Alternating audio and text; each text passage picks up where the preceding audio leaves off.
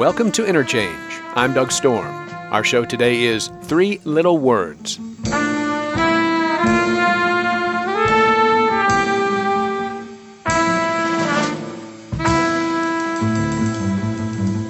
In this episode of Interchange, we welcome back Holly Buck, whose new book is Ending Fossil Fuels Why Net Zero is Not Enough, published by Verso. And as we did in our previous show with Buck, which was called Capturing the Carbon Imaginary, we'll feature music from Polish jazz pianist and composer Krzysztof Komeda.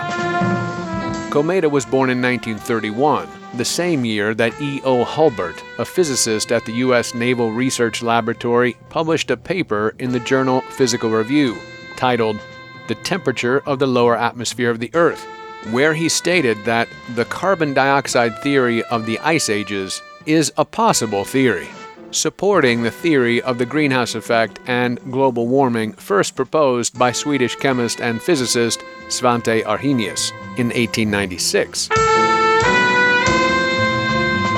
We're listening to Svantetic, a composition from Komeda's classic album Astigmatic, recorded in 1965. Svantetic is not dedicated to Svante Arrhenius, but rather to Svante Foerster, a Swedish poet who was a friend of Komeda. 1965 is the same year that Lyndon Johnson's President's Science Advisory Committee stated that pollutants have altered on a global scale the carbon dioxide content of the air, with effects that could be deleterious from the point of view of human beings. 56 years later, this year, on October 28th, the House Oversight Committee convened a hearing entitled Fueling the Climate Crisis, exposing Big Oil's disinformation campaign to prevent climate action, which included several oil and gas company executives. They were asked under oath by committee chairwoman Carolyn Maloney if they would pledge to no longer spend money to oppose efforts to reduce emissions and address climate change. This is how BP America CEO David Lawler responded. We have stopped all reputational advertising at BP. But will you take the pledge? I know that you've taken steps in the right direction. I heard that in your testimony. Thank you. Will you take the pledge, yes or no? Well, for your specific pledge, what we're pledging to do is advocate for low carbon policies that do, in fact, take the company and the world to net zero.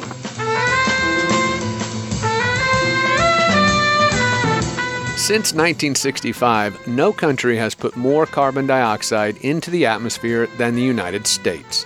The 278 billion metric tons of carbon dioxide the U.S. has emitted to the atmosphere over the past half century represents over one fifth of global emissions during that time. Strangely, that coincides with the rise of the U.S. prison population.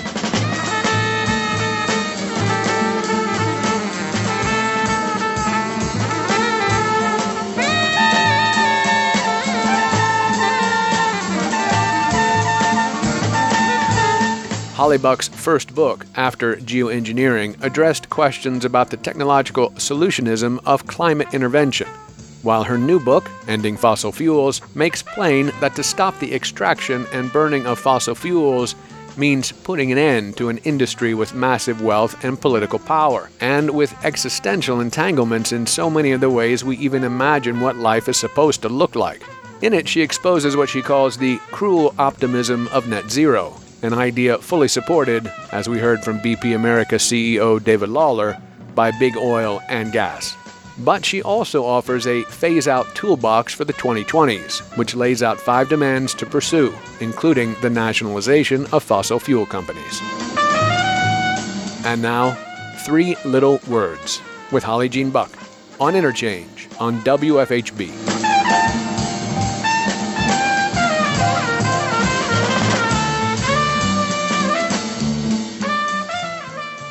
In the first book, it seemed like you were just kind of running through what's what's being talked about, what might be possible, what are even just kind of sketched on blackboards about what might be possible. Is there a way in which your research just has continued on from this book, or, or did you try to go in a different direction, or is this one more grounded in what you think is the actual possible chances for doing particular things? You know, this book is similar to the last in that it outlines things that are going to be both technically and politically challenging. Mm-hmm.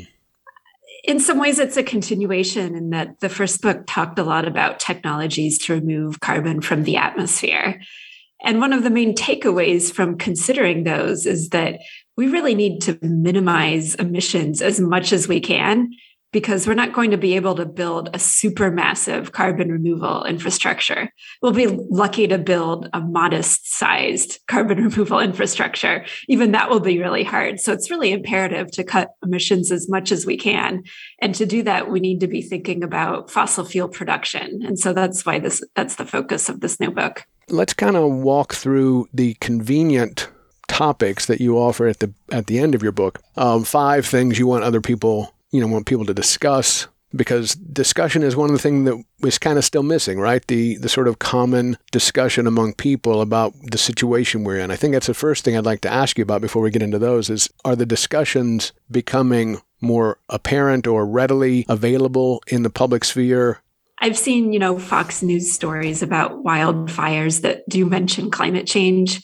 I think we've had a lot of severe weather events as well as problems with the electricity grid in Texas, in California, and other places that have made people think a bit more about the future of energy and climate.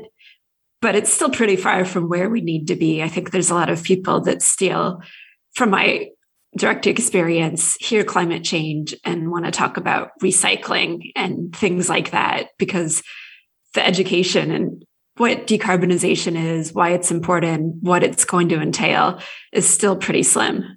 Mm, so not too much happening in, with colleagues and friends and neighbors. It is a it is a thing where I find myself wanting to talk about it and then not quite knowing how I'm going to affect the room. Right? This is like the conversations need to happen at at the level on the street we need to understand these things. And I wanted to ask you also uh, if you'd read the uh, William Vollmann Carbon Ideologies books. There's a two volume books. Did you read those? I have. I read parts of them, uh-huh. as, as, probably many people have. Oh, I, re- I read the whole thing. Luckily, because wow. it was well, it well, it's on audiobook, believe it or not, and uh, so I was able to do lots of dog walks with Vollmann. Uh, uh, what one thing that struck me about that book was that it seemed like most people have no idea that one there is climate change. That is something that's happening at a at a pace or you know on a course to you know irreparably change everything.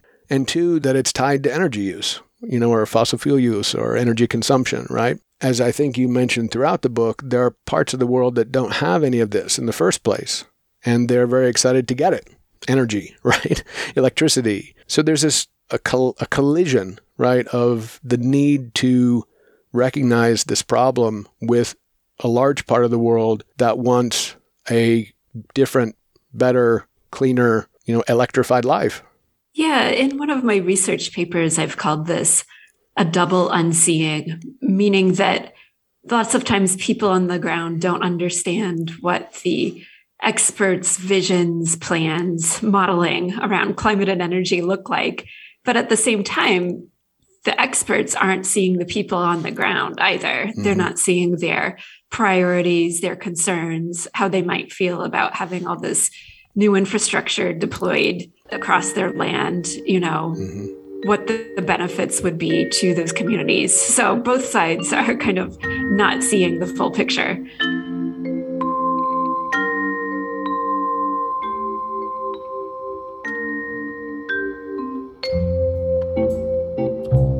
This is Interchange on WFHB. Our show is Three Little Words, and our guest is Holly Buck, author of Ending Fossil Fuels Why Net Zero is Not Enough, just out from Verso. We're facing the hard truth that decarbonization technologies lag behind our need for them, while the fossil fuel industry and their politicians play a net zero fiddle near the growing flames of climate catastrophe.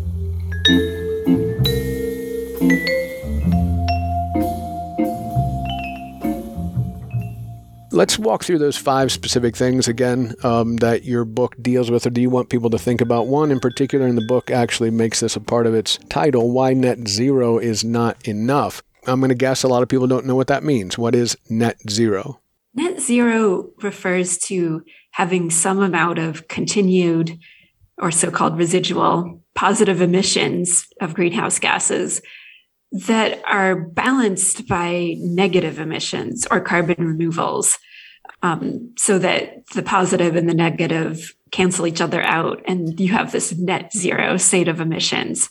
So carbon removals would be achieved by land-based methods like planting forests, like farming in different ways that store carbon in the soils, as well as industrial or geological approaches that include biomass fired power plants where the carbon is captured and injected into rocks underground, or even machines that take carbon directly from the atmosphere. It still then needs to be transported and injected deep underground. This is a, you know, it's an idea that's been embraced by many, many countries, states, cities, companies, an increasing number around the world. Um, it's kind of the, the viral target is net zero by mid century, which is in line with the science. And just to go back to what you were saying about, you know, the temporalities of all this, I mean, we're so late to mitigation that net zero is being grasped at as this time buying strategy, basically, because we don't have all the technologies for full decarbonization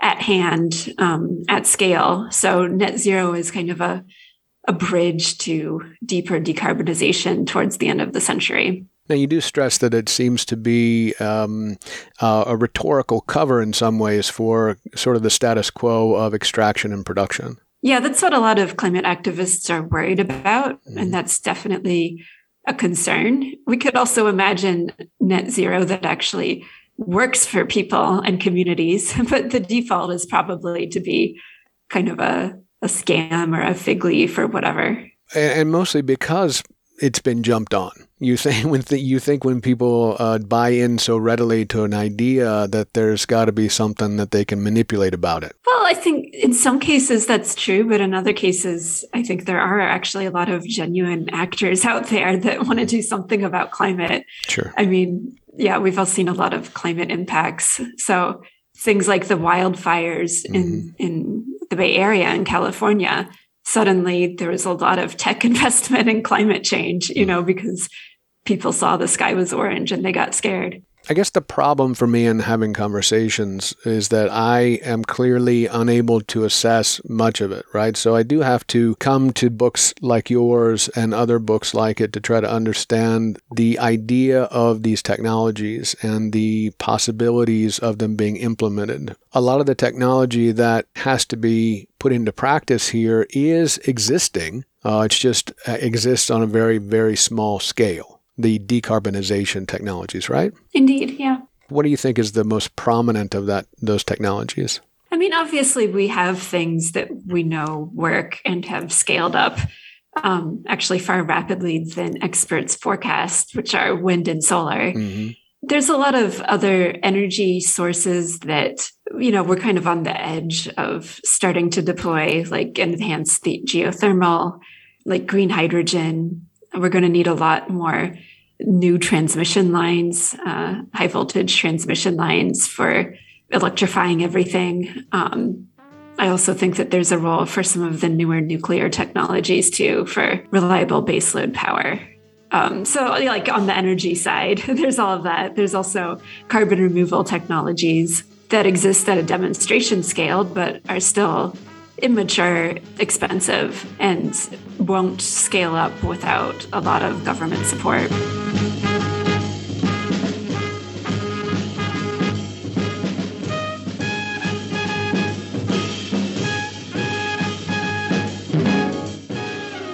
It's time for a break.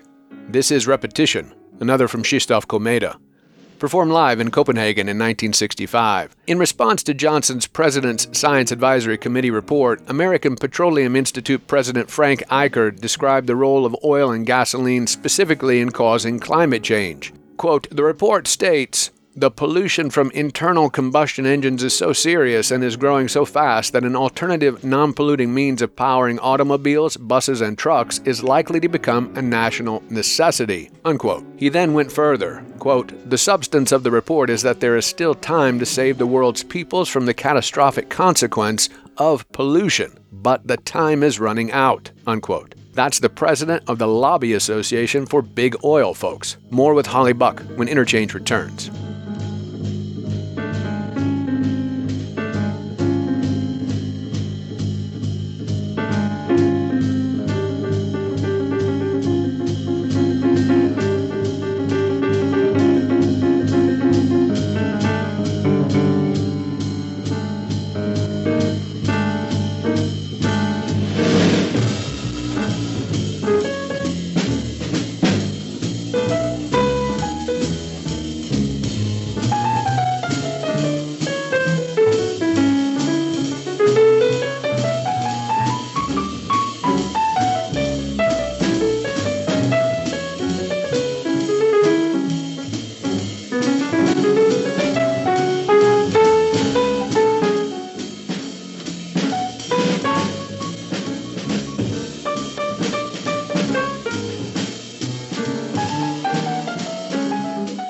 To Interchange. Our guest is Holly Buck, and our show is Three Little Words on Ending Fossil Fuels.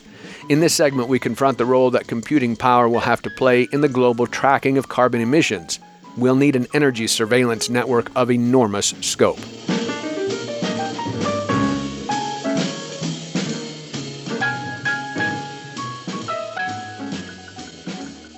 Yeah, one of the, the points that comes through and always comes through is the cost of things, right? The the ability to, you know, basically, as you say, sort of create a whole new industry, a whole new way of doing things that that's going to cost somebody a lot of money. And and the the sort of overriding framework of our situation is, you know, a capitalist framework, uh, an industrial capitalist framework where we have to figure out how to pay for things where nobody wants to get involved if there isn't a profit or their risk isn't, you know, offloaded onto someone else. When that's the case, we do have to think about how governments then are capable of changing that scenario or being a part of it. Is is there a sense for you that there are possibilities for that kind of action?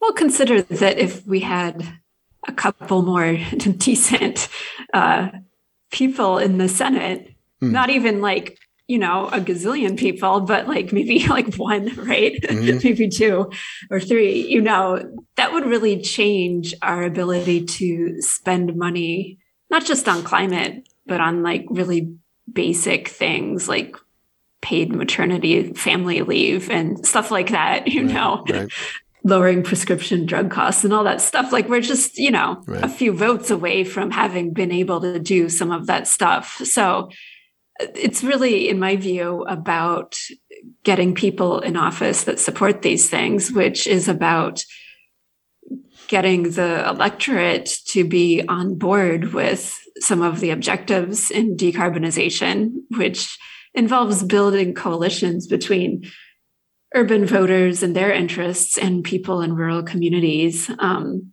which is, I mean, this is stuff I think we can do. Hmm. And actually, there's a lot of common ground. Most people support clean air, clean water, um, healthy environments. If you go out and talk to them, and if you look at the polling, mm-hmm. they're just not concerned about climate change as an object necessarily, even though they're really concerned about all the impacts from climate change if you ask them about those impacts. And so hmm. I think with more effort and more conversations, we could have some progress here in the next decade or so. One of the things that that's important to think about is how we get this information and how we are influenced by the information that's fed out to us in some ways. So you do discuss uh, in one particular chapter, is chapter nine called Code. You talk about the social media ecosystem and platform influence and how important it is, but you know how it's had too much power, I suppose, in in, in a lot of ways. But it's not just about Facebook telling you what to think. It's about how like surveillance capitalism kind of invades this whole idea of sort of monitoring climate, monitoring emissions, et cetera, things like that. You want to talk a little bit about that? Yeah, so there's kind of two different things I talk about in that chapter.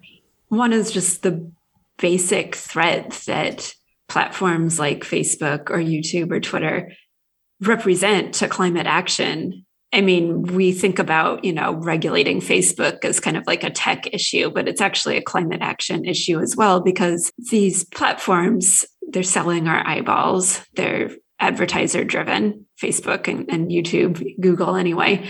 And they've figured out that to maximize time on site, you know, feed people more oppositional, more hostile, more emotive content. And so they've really had a damaging effect on the thought that people could come together from different perspectives and agree on a path forward for climate or anything else. I mean, it's, you know, we should be outraged. I think now with um, some of the great reporting that's been done by the Washington Post, with uh, Frances Haugen, the Facebook whistleblower, like people are paying a bit more attention to this, which is great. So, but that's one challenge. And so, you know, regulating these platforms and thinking about how to end them and change them is not really unlike thinking out about the problem of how to end fossil fuels. I mean, at the heart of both of these things is public control over corporate power. But the other thing I talk about in that chapter is how the visions of net zero really hinge on kind of creating a planetary computer of some sort. Because how do you know when net zero happens? You have to know where the emissions are coming from, and you have to know where the carbon is going if it's being removed. And so that's a tremendous amount of monitoring and tracking, you know, thinking about knowing everything that's going on in a supply chain to, to track the emissions of something knowing if the forests and soils you think are removing carbon actually are.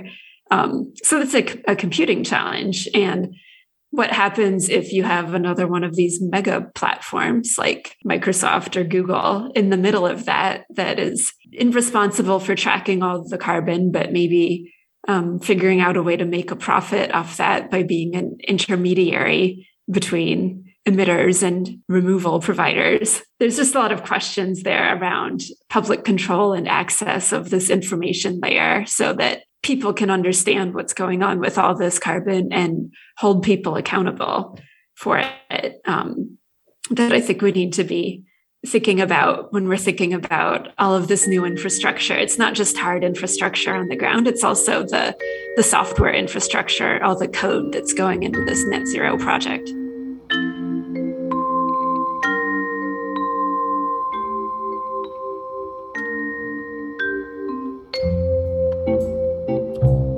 This is Interchange on WFHB. Our show is Three Little Words, and our guest is Holly Buck, author of Ending Fossil Fuels Why Net Zero is Not Enough, just out from Verso. We're facing the hard truth that decarbonization technologies lag behind our need for them, while the fossil fuel industry and their politicians play a net zero fiddle near the growing flames of climate catastrophe.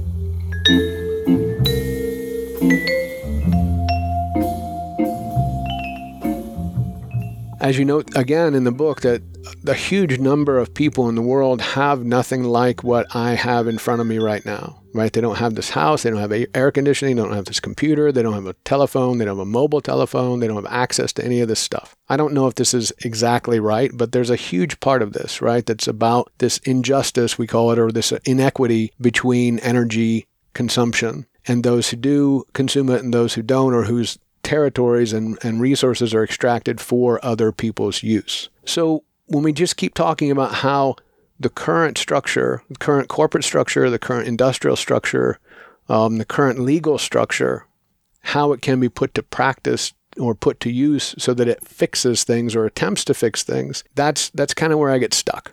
It's a huge mistake to think that fossil fuels are like the defining a defining thing about how we live. There's not an actual reason why we couldn't replace them with renewables. Mm-hmm. Now they they provide more than 84 percent of primary energy. Right. That's a lot. Wind, solar, and biofuels are just five percent. And yet we we have the technology and capacity to scale those up. So it's kind of a hmm. a choice to identify with fossil fuels as kind of our way of life. Hmm. I mean, I could definitely see how by the end of the century we have moved away from fossil fuels completely.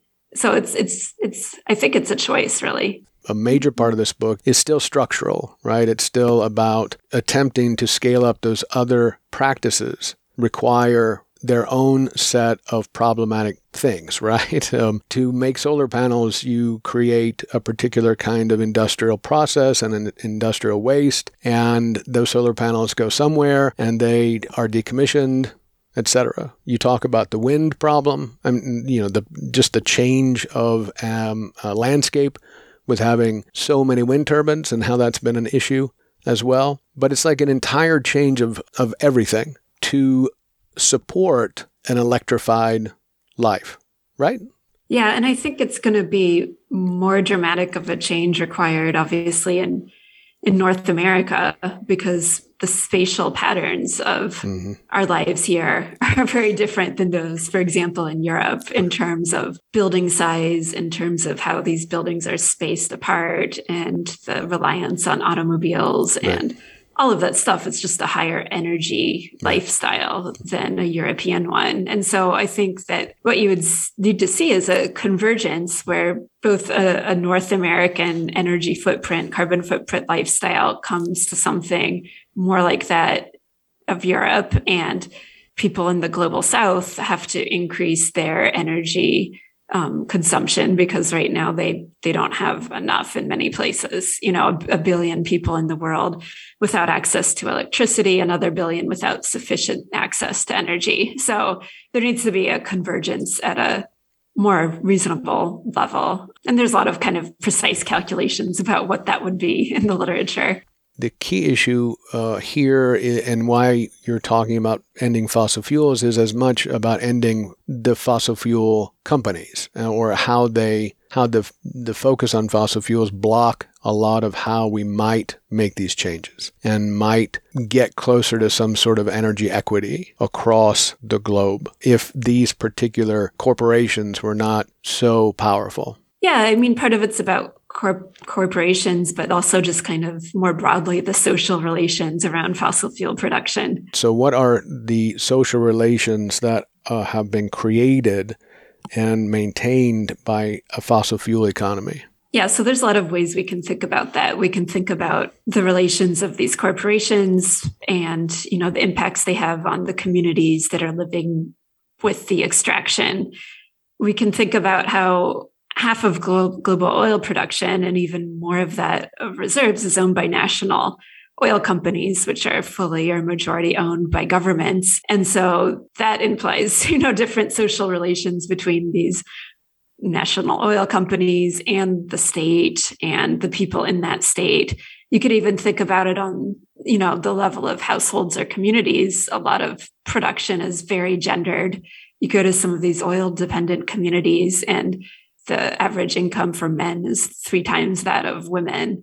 So there's all sorts of social relations that that we might want to change around fossil fuels, including how some regimes, um, authoritarian regimes, are propped up by fossil fuel rents, basically. Um, so there's just a lot of corruption associated with the fossil fuel industry. So there's plenty of reasons to move away from fossil fuels independent of climate change, whether that's public health, um, corruption, oppression, etc.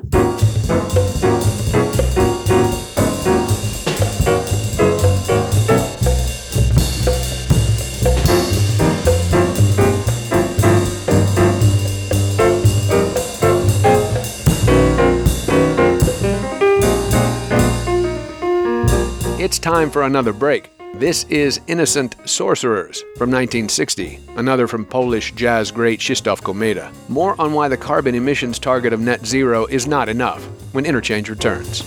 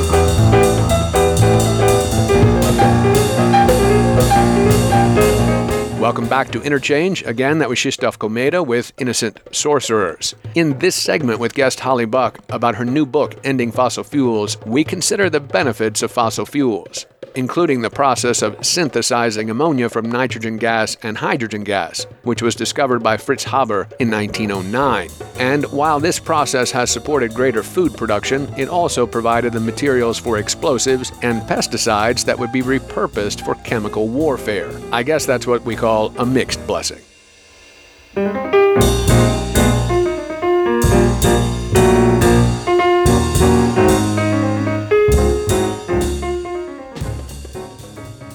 Uh, I assume there are multiple similar issues in any of these large industries, right? What we call big industries, right? Big oil, big pharma, big ag. They're going to have the same relations, aren't they?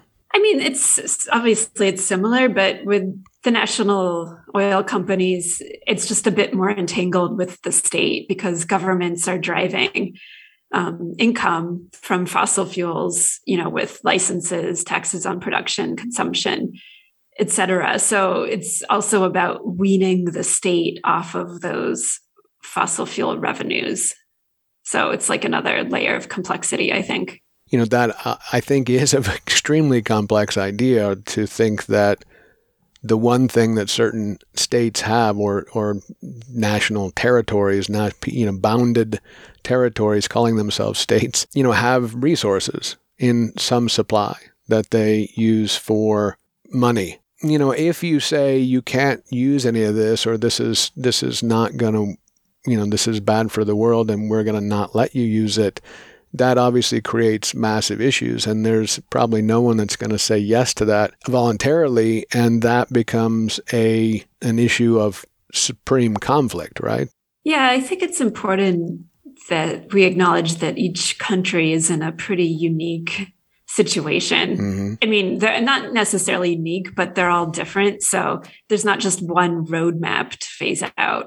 There needs to be many different roadmaps that are tailored and it's really on the developed countries and the high carbon polluting countries like the US to support countries in developing roadmaps that work for them, whether that's, you know, with technology transfer, um, support for building up the renewable energy infrastructure that will be needed to replace fossil fuels yeah, it's not as simple as saying, okay, everybody needs to be net zero because there's issues about sovereignty and justice there.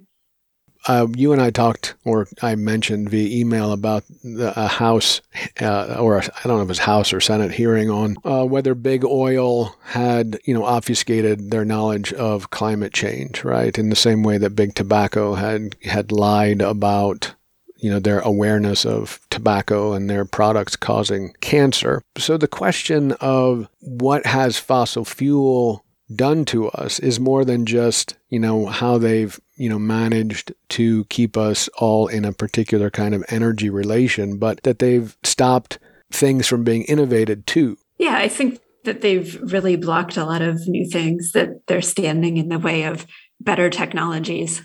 Well, why don't they pivot because it's not profitable? I mean, why don't why like this is again the reason that obviously the idea of profit is a problem is maybe the problem. Um, because as you mentioned at the end of the book, you know, the an ideal way for things to change would be for this very industry to actually reverse course, reverse engineer how carbon, you know, the carbon got out a certain way, let's put it in a certain way and have this industry that's already doing the work in this geographic and geologic spaces in the technology end of things you know um, they're obviously well placed to sort of make these technologies do the work. Why why don't they? You know i think there's kind of a a small diversity of responses among companies. Clearly none of them have like massively transformed but some of the European majors have pivoted more in the direction of, you know, offshore wind or renewables. Some have looked more into carbon capture and storage. And then there's some companies that are just like totally behind here.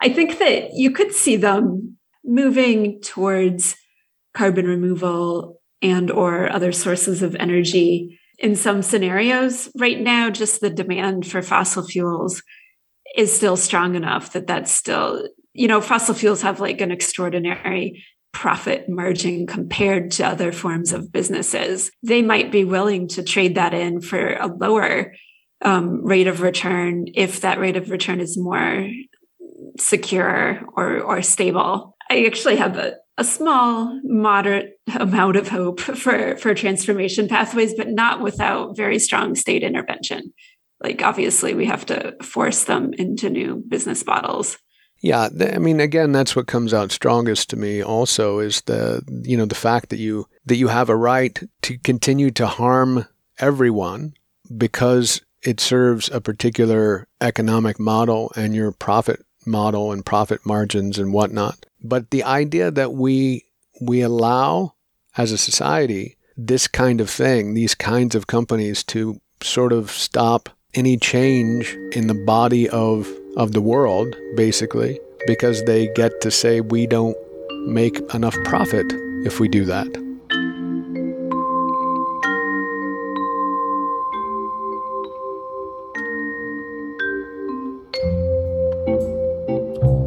This is Interchange on WFHB. Our show is Three Little Words, and our guest is Holly Buck, author of Ending Fossil Fuels Why Net Zero is Not Enough, just out from Verso.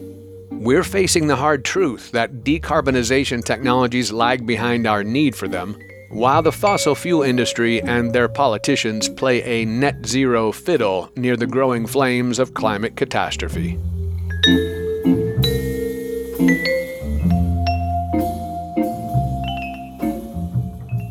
you know, this inviolable idea that they have a right to exist at all is confusing to me.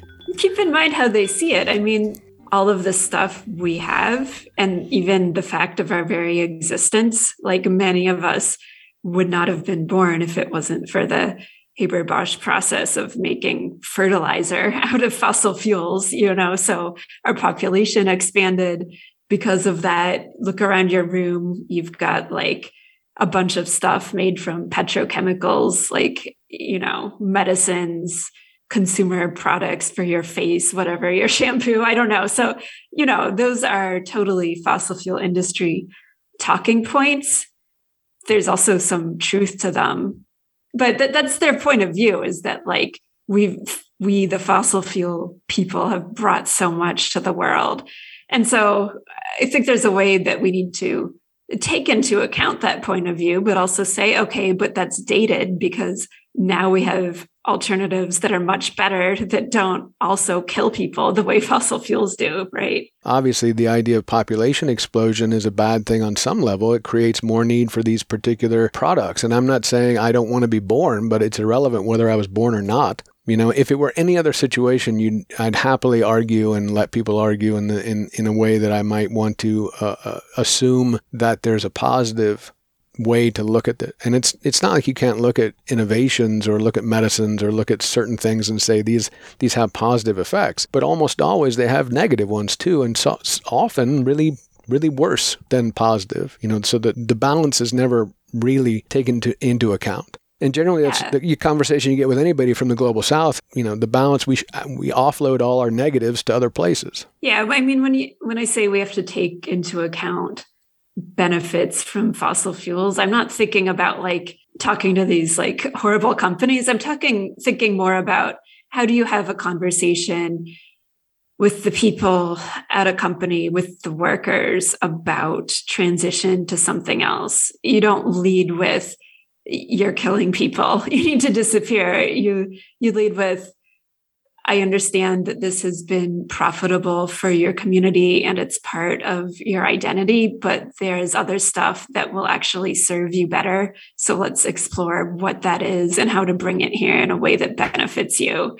Like you know because part of the change here it's it's a cultural change. It's the fact that some of these workers feel that they've brought something important and now people are turning their backs on them so there's some amount of empathy you know on the ground you know not for these like you know the people who are the capitalists who are making all the profit and walking away with billions, but for for the people that are workers and voters that we need to convince about this. Well, I do understand what you're saying. I just think that that's I mean, you can actually quantify that number of people, and it's not a very mm-hmm. large number of people.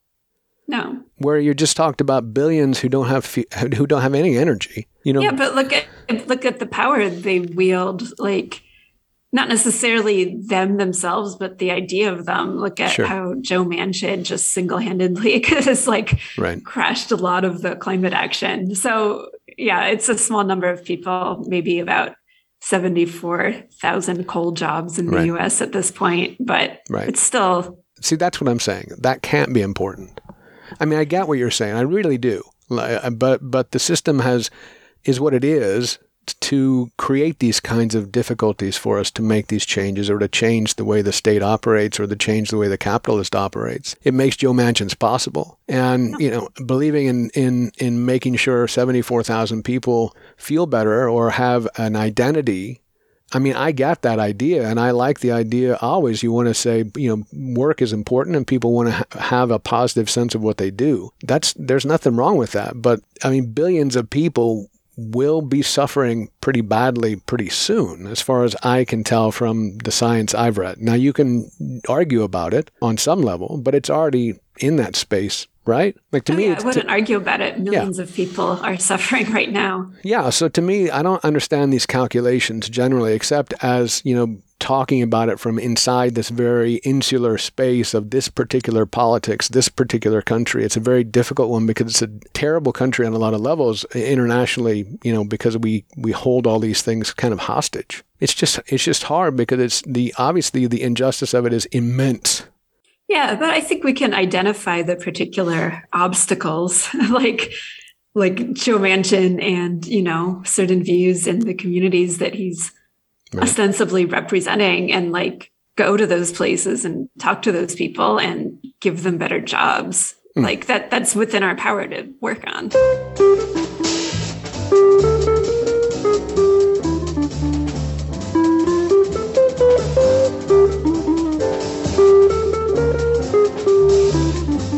It's time for our final break. This is Three Little Words, performed by Krzysztof Komeda from Live at Warsaw Philharmonic Hall in 1961.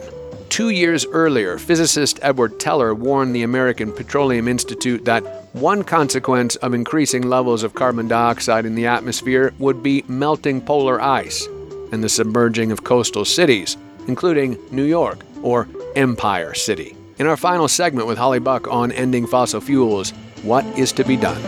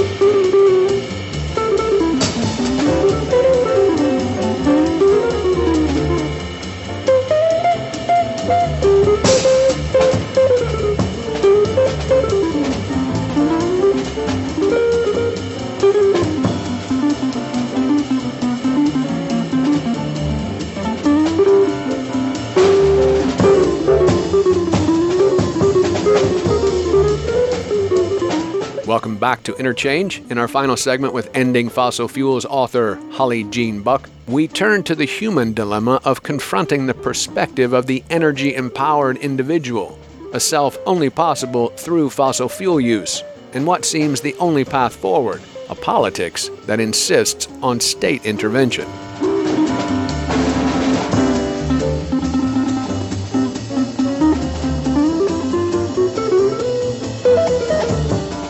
One of the things you mentioned was this ISDS, International Arbitration, that is just unreal. I mean, the fact that it exists is crazy. First, can you yeah. can you, d- detail it? I'm sure nobody nobody knows what I'm no, talking I mean, about. This is like one of the wonkier things, and I'm very grateful to Professor Kyla Tienhaara who took her time to explain this to me because that's what she works on. It's crazy. Um, yeah, basically, it's something called um, investor state dispute settlement. Mm-hmm. So if you are a company and you go to another country and make an investment, say in a fossil fuel project, um, and that country does something to bans your fossil fuel project or even something that just makes it like less profitable there's a bunch of different treaties that govern this um, you can take up this investors state dispute where there's an arbiter that that comes in that's appointed and decides what will happen. But basically, it's always in the favor of these companies. So they end up with a lot of money from these governments, even when they don't go produce the fossil fuels, if the government is taking some action that would regulate fossil fuels. So it's it's really a disgrace. It's something that needs to be changed. And I encourage listeners to check out her, her work and Google this. It's crazy. And but it's so perfect as an example of how things are structured to serve that particular interest, right? To imagine that a profit seeking entity has more power than a sovereign nation or a mm-hmm. sovereign country to say, we don't want that to happen and they somebody can say whether that they get fined for it or that they should have to pay back by not allowing someone to profit off something the state itself or the country itself deems irresponsible or harmful yeah i mean i'm i'm dating myself but yeah. when we used to go protest in front of the world bank and the mm-hmm. imf like back in 2000 mm-hmm. i mean mm-hmm. these were the sorts of things that we were concerned about, right. you know, these kind of obscure, shadowy international things that were taking away power from people. To me, it's on a scale, obviously it's on a massive scale, but, you know, the, the way that the states in the U.S. have power, right? Is that um, municipalities can pass all sorts of municipal laws that the state can, you know, basically say you can't do that. Uh, here in Bloomington, we tried to ban plastic bags, right? And the state wouldn't, you know, said that's illegal. So the state sort of trumps the power of the people unless it changes the makeup of the state, which then has to change the laws. It's just kind of fascinating because it's just it's designed to not allow these changes that that we need. I don't know. It's it's it's maddening. I don't know how to say it. I don't know how else to say it. One thing I wanted to note, which I thought was really fascinating, and I think um, maybe on page 78, is somebody you, you interviewed had talked about the the way that fossil fuels and just having sort of ready ener- a ready energy environment like our own, right? So we can turn on the lights and have air conditioning and heat, et cetera, et cetera. Have all the things we have uh, has created uh, what he I, this person called an individuated power, right? So it sort of creates the sense of I, I think it doubles down on the idea of individualism right? You have the capacity to exist outside of communities of care and health because you can take care of yourself in a, a kind of bubble of energy.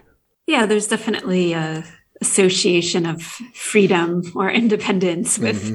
with fossil fuels. One of the things you stress is moving into a culture that plans, but a culture that plans has to understand, you know, what the things they're doing are for and why we do them and what the benefits are, of doing them are versus a culture that kind of is is what? Planned by their commercial actions you know you know i don't i don't quite know. We aren't planners in that sense. You know people generally don't think they're involved in how our society is planned or our our world is created around us. The things we buy the actions we take are, are sort of second nature in some sense. They're not a part of how we plan our lives or plan the society's life right? But we need to be planning the future. Yeah so i'm comfortable with you know, saying we need a planned economy. Mm-hmm. Um, but part of my point is just that that's actually a cultural shift, not just right. an economic shift, and that we we need this democratic planning capacity. And if we develop that, we can also phase out other things that are killing or harming people, whether those be single-use plastics or you know tech platforms or whatever right? Um, it's a capacity that we're going to need for this century, not just for climate change, but for our democratic integrity. I mean, to the extent we, that we have democracies right now, you know, for other aspects of the environmental crisis beyond climate. So the, the cultural shift there is, you know, understanding that actually this unplanned thing of letting markets just dictate a lot is is not serving us and we could be doing it better and embracing that and embracing participating in it.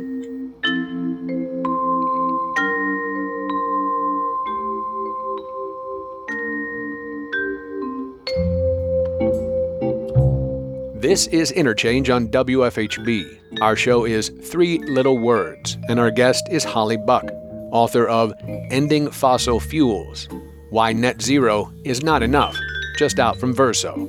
We're facing the hard truth that decarbonization technologies lag behind our need for them, while the fossil fuel industry and their politicians play a net zero fiddle near the growing flames of climate catastrophe.